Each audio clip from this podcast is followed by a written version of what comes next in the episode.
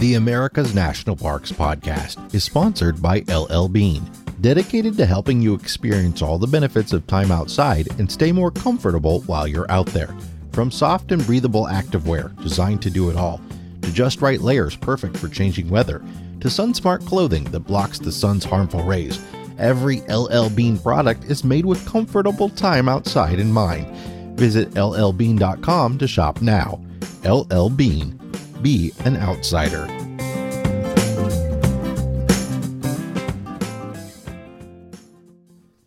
Driverless national park shuttles are being tested. A new national trail is proposed, a homicide at Hot Springs, and more. I'm Jason Epperson, and it's time for this month's News Roundup episode of the America's National Parks podcast. The American flag was raised over the World War I memorial for the first time on Friday, April 16th, that honors the 4.7 million Americans who served their nation in World War I, including 116,516 who made the ultimate sacrifice. A full recording of the event is available online, and I'll link to it in the episode description. The DC Memorial, which is now open to the public, features a statue of General John J. Pershing, commander of the American Expeditionary Forces during the war, the Peace Fountain, a cascade of water behind an excerpt from the poem The Young Dead Soldiers Do Not Speak by Archibald MacLeish, engraved quotes and references to theaters, campaigns, and battles in which American forces participated, and exhibits about the role of the United States in World War I. The memorial's central feature, a sculpture titled A Soldier's Journey, is scheduled for installation in 2024. The 58 foot long bas relief sculpture by Sabin Howard will feature 38 figures depicting the journey of a recurring American soldier and representing the larger American experience of World War I. The memorial is located at the former Pershing Park, 1.7 acres along Pennsylvania Avenue, across from the White House Visitor Center.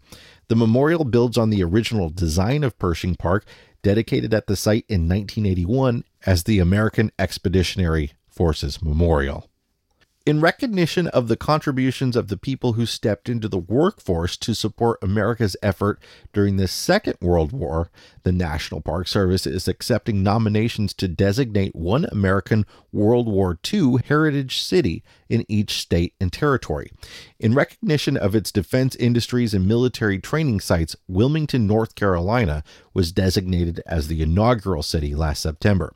Nominations must be submitted by the highest locally elected official and endorsed by a majority of the state's congressional delegation.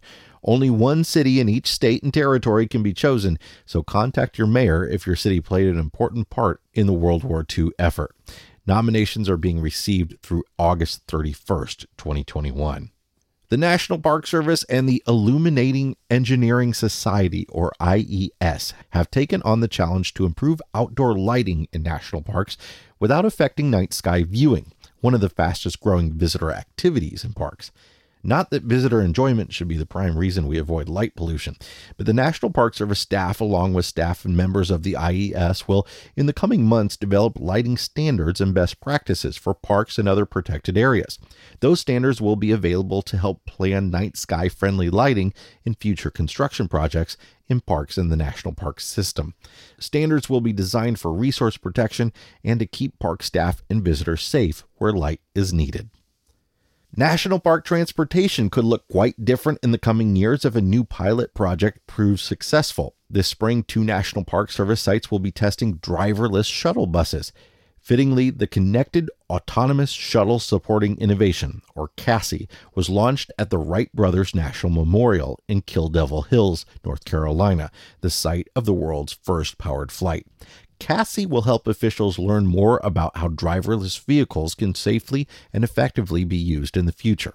One unit will run at Wright Brothers, and two will run a small route in Yellowstone's Canyon Village area for three months. All three shuttles will have a trained customer service operator along for the ride during the test to ensure the safety of passengers and wildlife. Rides are free, and the vehicles operate at speeds between 8 and 12 miles per hour. The Park Service is seeking tips from the public to determine the circumstances related to the homicide of Paige Autumn White, a 32 year old Caucasian female with a missing right eye and an anchor tattoo on her right foot. White's remains were found off of Black Snake Road in Hot Springs National Park on March 27, 2021. Law enforcement rangers of Big Cypress National Preserve are requesting assistance with an ongoing investigation involving the theft of trail cameras that were deployed to aid the park in determining the presence of a neurological disorder found in Florida panthers and bobcats. Between January 21st and February 2nd, a total of seven trail cameras and associated equipment were stolen. The estimated value is $2,300. The Florida panther is a federally endangered mammal whose remaining population in the eastern United States is confined to South Florida. Big Cypress National Preserve is the largest area of natural habitat that supports the core of the panther population. Within the last two months, there have been numerous fires intentionally set in the vicinity of the main park road and adjacent roads of Everglades National Park areas easily accessed through the homestead entrance of the park. In addition to potentially damaging park resources and endangering park visitors and staff, the fires have cost the park hundreds of thousands of dollars for suppression. As South Florida enters into the driest part of the year, the risk of damaging wildfire increases. If you have information about any of these incidents, you can contact the National Park Service's Investigative Services Branch. Rangers recently discovered a large illegal marijuana grow site in Death Valley National Park. The site of approximately 40 acres was spotted in Jail Canyon, a rarely visited canyon on the western side of the Panamint Mountains. Jail Canyon is temporarily closed until park rangers can fully evaluate the area. Although the climate of Death Valley may appear inhospitable to marijuana cultivation, over the past decade, hundreds of acres of marijuana have been illegally cultivated in the park, and growers have threatened hikers who have stumbled upon their operations. Visitors to Death Valley's most well traveled areas are not at risk of finding a marijuana grow site. However, hikers in remote areas near water sources should remain alert, turn around, and leave if they notice signs of suspicious activity, such as excessive amounts of trash, hillside terracing, or plastic irrigation tubing. Once safe, they should notify rangers at a visitor center. A study is underway to evaluate the feasibility of designating the route taken by Zebulon Pike's 1806 to 1807 expedition as a new National Historic Trail. Lieutenant Zebulon Pike's expedition was among the first United States government ordered American led explorations into the southern portions of the Louisiana Purchase. The expedition traveled approximately 2,700 miles in present day Colorado, Kansas, Louisiana, Missouri, Nebraska, New Mexico, and Texas, with an additional 1,000 miles of trail in Mexico. The Park Service will hold a series of virtual public meetings in May and June. Attendees will be able to learn about the trail study process, ask questions, and submit written comments to be included in the report. With record visitation comes increased demand for campsites to reduce the frustration of driving all the way to Big Bend National Park only to find that all campground sites are full. The National Park Service will be increasing the number of Big Bend campsites available for advanced reservations online. Beginning November 1st, two thirds of the campsites at Rio Grande Village and Chisos Basin campgrounds will remain reservable up to six months in advance. The remaining one third of campsites will now be reservable, but only up to 14 days in advance. In addition, all campsites at Cottonwood Campground will now be reservable up to 14 days in advance. Great Smoky Mountains National Park will host the annual synchronous firefly viewing Tuesday, June 1st through Tuesday, June 8th. Every year in late May to early June, thousands of visitors gather near the popular Elkmont Campground to observe the naturally occurring phenomenon of Photinus carolinus, a firefly species that flashes synchronously.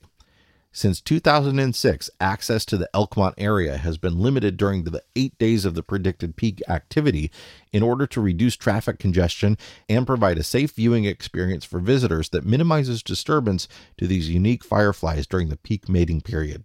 The public can apply for the limited viewing opportunity by entering a lottery for Vehicle Pass on recreation.gov. This episode of America's National Parks was hosted by me, Jason Epperson. If you enjoyed the show, we'd love a five star review wherever you listen to podcasts. Don't forget to subscribe and follow us on Facebook, Twitter, and Instagram. Just search National Park Podcast. You can also join our America's National Parks Facebook group. For more great American destinations, give us a listen at the See America podcast. And if you're interested in RV travel, find us at the RV Miles podcast. You can also follow Abigail and me as we travel the country with our three boys all over social media as our wandering family.